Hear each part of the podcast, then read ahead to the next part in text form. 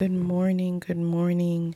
Today on the Abundant Living Sisterhood podcast, starting today, we are going to be, I am, not we, but I am going to be walking you through this devotional that I found.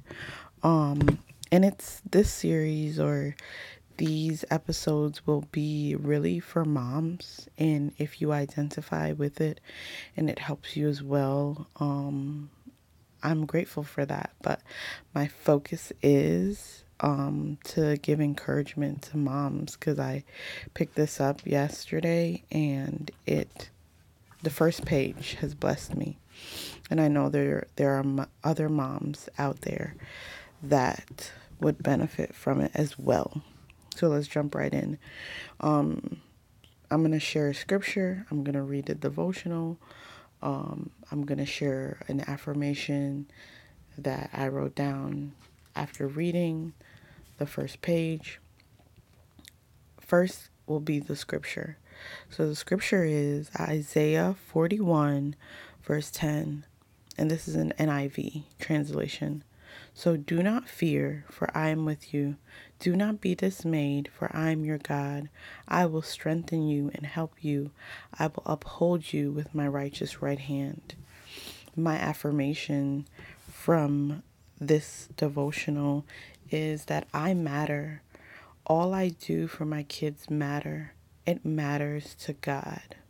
And just writing that down, that is really powerful because constantly the enemy is trying to feed us lies that what we do don't matter, that when our kids are unsatisfied, like many times they will be for years and years and years and years and years. Um, and they're always complaining and all these things. The temptation is to be very discouraged, to get discouraged. But that affirmation reminds us that we matter. The choices that we make, how we respond to them matters. Okay, now I'm going to read through the devotional for today. There are plenty of times as a mother when even your best doesn't seem good enough. There are problems you can't solve, and you certainly don't have all of the answers. You can't always heal broken hearts or find what is lost. It might be tempting to focus on what you cannot do, to keep your eyes fixated on the areas you are lacking. Instead, today, turn your eyes to what is infinitely and consistently possible. Seeking God is not a seeking God is not an unsolvable problem. He is not hiding behind closed doors, waiting for you to crack the code. He is the knowable God. He longs to be known by you, his child. Amidst uncertainty, failure, frustration, and stress, abiding in him is a sweet rush of fresh air, as natural as breathing and as simple as asking. Your relationship with him need not to be a burden or another thing you can't accomplish. He is the God who is easy to discover. He is the God who is easy to discover. Thank you, God, that you are not difficult to discover.